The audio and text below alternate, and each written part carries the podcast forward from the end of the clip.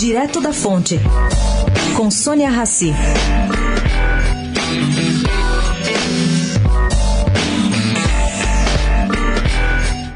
A Prefeitura de São Paulo resolveu regularizar o comércio ambulante de maneira digital. Bom, pretende lançar, no início do mês que vem, um sistema batizado de Tolegal. Segundo contou a coluna Alexandre Bodonese, secretário das subprefeituras e responsável pelo sistema.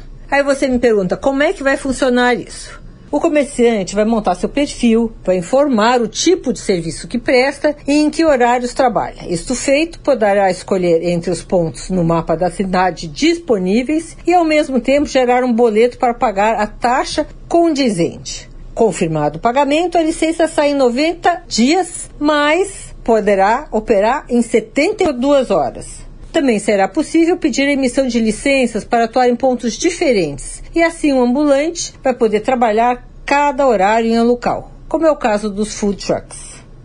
Sônia Raci, direto da fonte para a Rádio Eldorado.